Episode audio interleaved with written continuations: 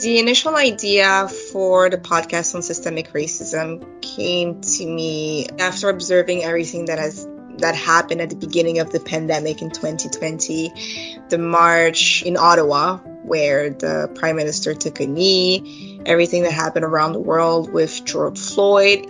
I think it removed a lot of the blinders that I personally had as a person of color. I thought it would be a nice way to say this actually exists and it's nice that we should be aware of it and we should as a group and as individuals make a decision to make things better. Welcome to ASARS, a podcast from Statistics Canada, where we meet the people behind the data and explore the stories behind the numbers. I'm your host, Tegan. Today's topic was suggested by my colleague, Sarah. So, my name is Sarah Mitsu Galadzi, and I'm a junior communications officer for StatsCan. Do you notice any difference now, a year and a half or so past summer 2020? So, past summer 2020, I do see that there is a difference, at least in the way we talk about racism in society. I think it's no longer a taboo where people would get offended if we talk about racism. I think a lot more people are willing to be allies. They are um, wanting to join the conversation. They're willing to do their best to make changes at a personal level. I think what do you hope listeners would get out of or learn from an episode about systemic racism and data? Data do tell a story. And with data we can do a lot. My my takeaway is that we as the people take this data and try to change our approach and try to change our views of people of color or at least visible minorities. Because it is great to have all this data and it is great to have awareness. Let's take a step further. Let's see how this impacts communities, which means millions of people at the end of the day, and how we can do better, how we can be more inclusive. I think the the past 18 months, almost two years, we have had awareness, we have had information, and we'll continue to have information. Let's take this information and turn it into action. Yeah. Thank you, Sarah, for the great suggestion. Systemic racism. Let's talk about it. Could you please introduce yourself? Um, my name is Filsan Hujaleh, and I'm an analyst uh, with the Center for Social Data Insights and Innovation at Statistics Canada. And what do you do at StatCan? I do research, uh, you know, that's related to racialized groups, uh, more specifically, more like ethnocultural immigration um, type of research. So it's different population groups, but more or less looking at issues that have to do uh, with racialization, inclusion, and exclusion, um, and the different experiences that diverse groups that have, um, especially those with intersecting identities. Could you help us understand what systemic racism is? Okay, so the Ontario Human Rights Commission uh, defines systemic discrimination as patterns of behavior, policies, or practices that are part of the structures of an organization and which create or perpetuate disadvantage for racialized persons. Systemic racism or institutional racism, or I think, are like behaviors or attitudes that are embedded within institutions that are a barrier to different racialized groups. Right. So it can manifest itself in different ways. Um, and I think what it boils down to is there is a system in place and it was designed for a particular group of people we can take examples. For example, if you look at, um, you know, a refugee um, to Canadian society who's from a non-European country, right? So when a person comes to Canadian society, they kind of have to learn the institutions and how to navigate them, and there could be barriers such as, uh, you know, language barriers, uh, not knowing the culture of a particular place or institution, um, simple things like not knowing how to fill out a form, also the system not serving that person's needs, so not being able to access uh, particular services because of a, a particular barrier can be environmental barrier. It can can be, uh, you know, the, the physical actual um, access to, to a place. So it can be so many different things, but always thinking about it in terms of needs not being met and those barriers are, I think, um, some ways to kind of understand systemic um, exclusions. Do you have a specific example that you'd like to talk about? So, if we use uh, the example of Black youth and navigating different systems um, that are interconnected, right? So, if you look at the education system, do they have the supports outside and can the system support them? Or, like, do they see themselves in the curriculum? You know, um, are they more surveilled? you know, in, in, in schools, are their behaviors like are they expected to act and dress a certain way that this norm uh, and that they don't fit this norm right are they streamed? Are there exclusionary practices that happen in the school? Uh, that's that's one way, right, to look at it. And then if you look outside um, of that, if they walk down the street, are Black youth more likely to to again to be surveilled and to be checked? Um, and they're not allowed to kind of move freely in society. That they have a police officer coming up to them to asking them questions or carding them, for instance. Are they more likely to be stopped while driving a car. so that's another way of, you know, being not being able to kind of move freely in public spaces. And that also contributes to them having more contact with the justice system if they're over policed, for instance. If you go to hospitals and stuff, are, their concerns going to be taken seriously? Are they going to be provided the, the care that they need um, to a standard that is acceptable. so as you can see, like in every domain in in in social life, whether that's you know the the law or health or the schooling education system, um, it's these behaviors that you will see that are exclusionary towards different uh, population groups, which are barriers and which make it very difficult for people to move freely and to reach their full potential even. If you'd like to learn more about this and the complexities around uh, collecting data on racialized groups and their experiences, Jeff Latimer would be a great person to speak to. I'm Jeff Latimer, Director General, accountable for health, justice, diversity, and populations at Statistics Canada. There's this idea that numbers don't lie. Why do people believe that all data are neutral and objective, and what are some of the problems that come with this belief? yeah, I I'm not convinced that all data are equal. So let me start by saying that's, in my opinion, a myth. I'll, I'll, I'll try and explain it in a relatively simple way. At Statistics Canada, let's just start with, with our data. I think that's a great way to start. So we collect two different types of data. Basically, we collect data from administrative systems like uh, hospital admissions or police reported crime. Those data are great they're all there. 100% of every single crime that's reported to police is there.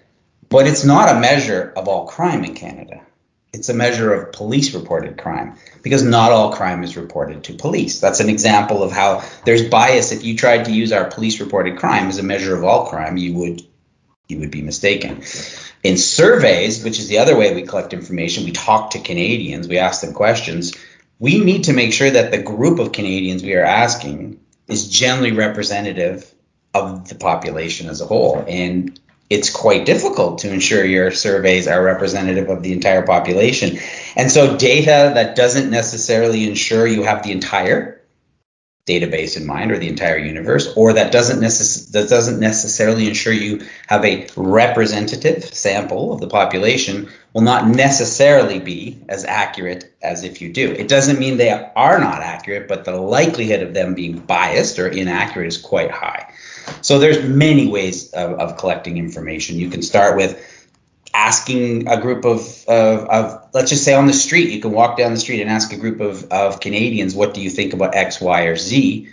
You may have a representative sample, but highly unlikely, particularly if you're standing outside of, I don't know, um, the Green Party convention and you're asking about environment. Now, the people that are walking by you are going to be much more likely to give you an answer in relation to the Green Party's positions on something. So, bias is so critical and not all data is equal and we try the best data is those that are collected with the with all the protections in place to reduce the bias as much as possible so that's very different than data collected without with bias What steps does Statistics Canada take to avoid bias? I'll only talk about our surveys. I think that's really the most uh, important aspect. We collect information from Canadians in all areas of Statistics Canada, from labor to health to justice, etc. And the first thing we do is is is we we ensure that the sampling, so in other words, how we pick the people to respond to us, is as close as possible to the population, that it represents those that we want to speak to. But at the same time, if not everybody will respond back to us. And so there's going to be still some potential bias, even though we've selected the right people, not all of them will respond. So we have to adjust our responses to ensure that the people we've spoken to generally speak on behalf of all Canadians. And so we have, um, you know, we have statistical methods of what we call weighting the data. So some responses will be given more value than other responses so that when we calculate something, it's generally as accurate as possible. So those are two ways that we try and avoid bias. So what information does StatCan gather on race and ethnicity on the census? Yeah, so the first thing to clarify is that the, the census goes out to every household in Canada, but we only ask uh, race and ethnicity questions uh, one out of every four households. Um, we do that, though, in, in, order to be able to provide accurate um, estimates of the diversity of, of the population. So for those households where we do ask race and ethnicity, we ask them to self-identify what group they believe they were that they they belong to, and we offer them a series of 10 different choices. Uh, we don't necessarily use the term race because uh, for a lot of people, race is a social construct. And so we ask individuals in this country to self identify the term that best describes them. But we also have subsequent questions beyond the simple uh, population groups to look at ethnicity and, and where they're born and a whole and immigration status and a number of other variables that we can combine to get a better picture of of the country as a whole. And you know, having these race and ethnicity data on the census is so critical. If you think about, um, you know, we want our institutions, we want society, we want the the policies and programs to reflect or mirror the population. And without understanding, you know, the, the composition or diversity of the population, we really would struggle with looking at those issues. And so, even though it's only on one out of every four, that is one in four households. Uh, we're able to calculate the popu- we're able to estimate the population of individuals, say uh, uh, Black Canadians or uh, South Asian Canadians, by using the census data. Why is it so important to have high quality data in the context of systemic racism? Well, that's a great question. So yeah, it really is because I think there's lots of data out there as you know, their data, not all data is created equal, and I think it's critical that we understand, you know, uh, we understand the different experiences and the uh, and the different outcomes of all Canadians and all, all individuals in Canada. And so, if you think about it, racism as a construct is very hard to measure, but we can measure experiences and outcomes. So let me give you an example. Just uh, I'll pick something uh, quite simple um, if we wanted to look at individuals who are overqualified in Canada. It's a very simple idea. Generally, we'll say if an individual is uh, has a university degree but is in a job that only requires high school, we would consider them to be overqualified. When we look at that variable, we see about 15, 14% of Canadians would be considered overqualified. But when we delve deeper and we start to disaggregate that statistic and we look at, let's say, immigrants in Canada, that number goes from 14 all the way to 22%. And if we look within the immigrant category and look at racialized immigrants, that jumps up to 26%. And you can start to see, okay, maybe there's, I'm not suggesting there are, but maybe there's some systemic racist issues. And you have to be, your data has to be really critical for you to be able to answer that question. We could even go further with, with uh, racialized immigrants and just look at one of those 10 categories of, of populations, and we'll see 69% of Filipino immigrants in Canada are overqualified. Now, if that data is not reliable and it is not constructed very well without bias, then those numbers will not be meaningful. And so it's really critical that the data we collect can reflect the outcomes and experiences of all Canadians. How can data be misused to perpetuate harmful stereotypes? This this is such an important topic.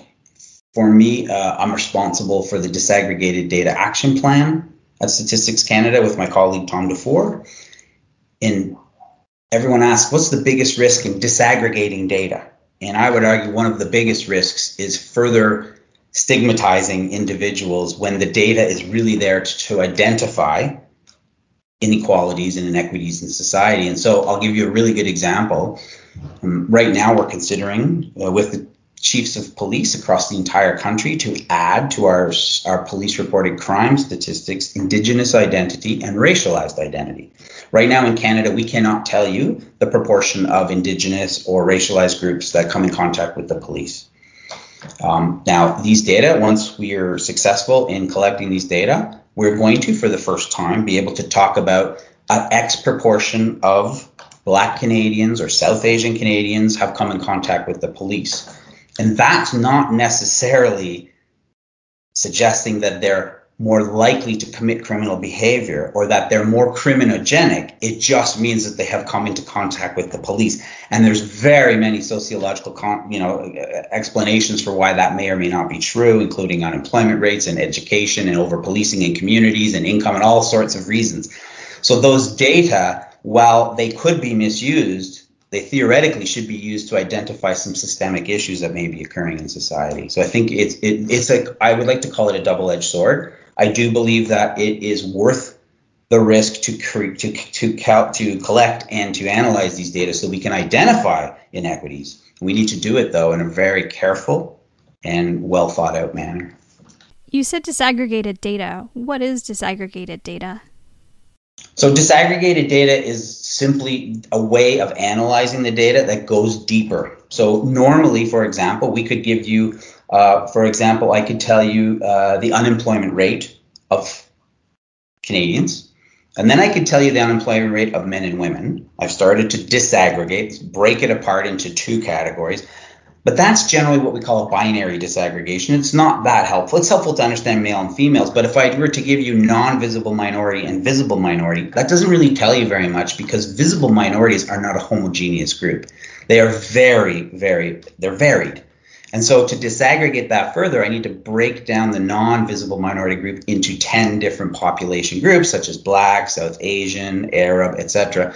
And then further disaggregate that by age and by sex or gender. You start to tease apart all the data, and that's where you find the serious issues that policymakers and programmers and program decision makers can address because you've now found the real issues that are hidden under the, the, the, the larger aggregated statistics.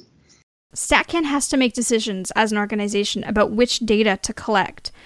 What are some of the potential unintended consequences of collecting or not collecting different data?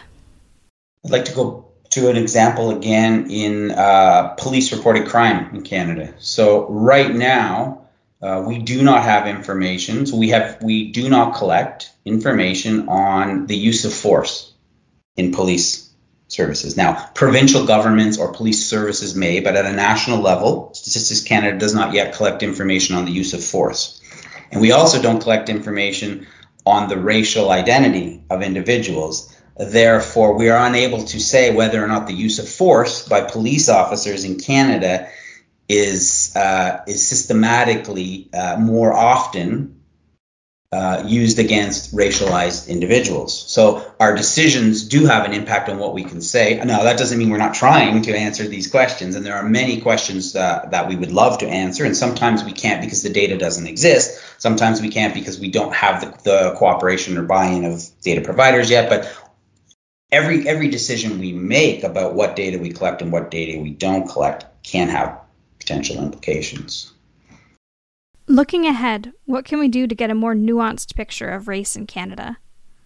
So when we talk about race, again, uh, it's it's it. I like to think about it as a social construct. So uh, so in that regard, do we have the right social constructs? Are we sure that our variables or our questions where we're trying to um, pro- get a proxy for race, right? Because it's not necessarily, We're not asking the individual their DNA or their biological identity. We're asking them how they identify in society, and maybe those need to change over time. And so, what we do at Statistics Canada is we have ten groups right now that we that we we consider to be generally covering it, but we always have to review those on a consistent basis, and we're we're always looking at our standards, our data standards, to ensure we're we're actually you know reflecting society at large and so we update those. We take the time to speak with Canadians. We do a lot of engagements and consultations to say, do these categories represent you effectively? We test the questions if we make any changes. And um, so there's a very detailed process. But the key point here is that we want to make sure that we're consistently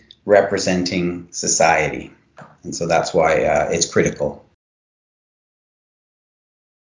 I think what we're starting to realize is that it is very important to have diverse groups of people working in the field of data. Because again, the types of questions that we explore. We want to explore the type of questions and the different perspectives that are offered. Um, really depends on having a diverse group of people being around the table, um, doing, uh, you know, the research, uh, the data collection, um, the content determination process, being involved in that, being in decision-making positions to propose different perspectives and to fill data gaps. I think we're what people are starting to realize as well in terms of the whole objectivity thing, all right, um, that really it's subjective, right? What we have to realize is one way to account for biases is to acknowledge that there is this subjective element in doing research, data collection, etc., because we're all shaped by our experiences, our you know education, etc. And therefore, if you have the diverse group of people around the table, you'll definitely, um, I think, work towards filling different data gaps because you offer different perspectives. And, and I think that's one thing that's being acknowledged more and more. What role does data have to play to stop the perpetuation of systemic racism?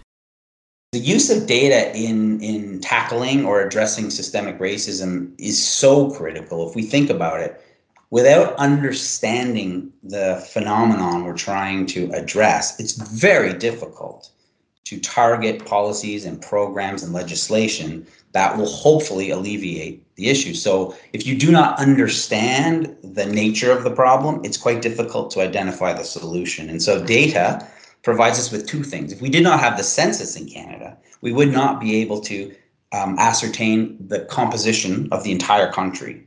And we need that first and foremost because if, if we don't have that, we can't understand if there are inequities. So let me think if if you think about uh, the top CEOs in Canada, if 5% of those top CEOs are black, is that a, is that reasonable or not? Without knowing the proportion of Canadian society that's black, you don't know.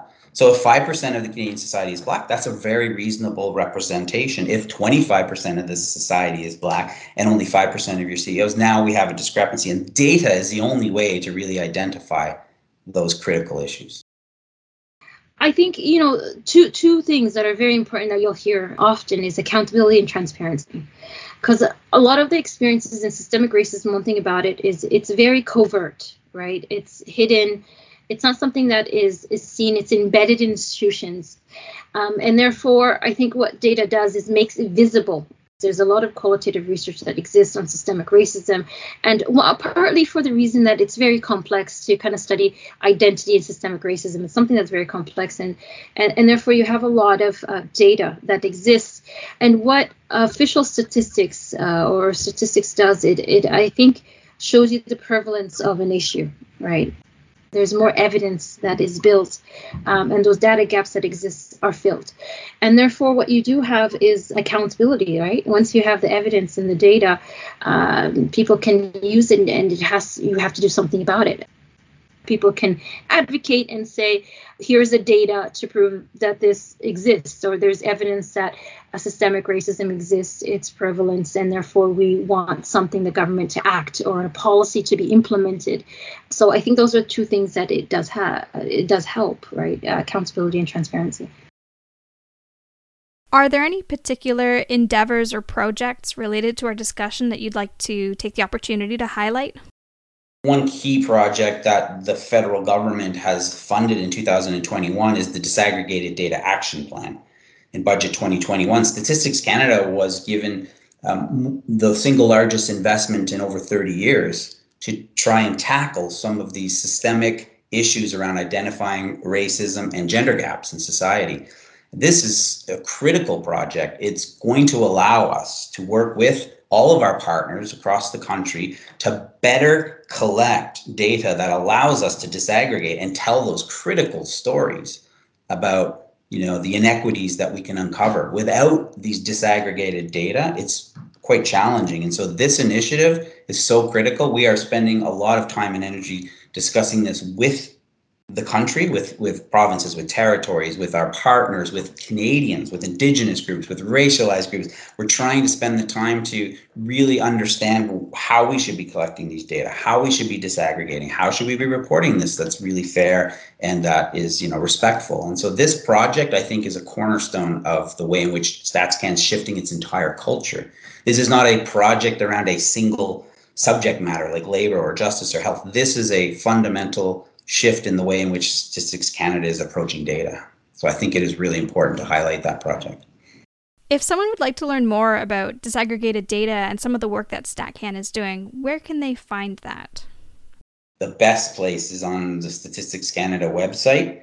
We actually have a, a, a wonderful area for disaggregated data action plan, and there's a great infographic that explains what we're trying to achieve and why it's so important for society.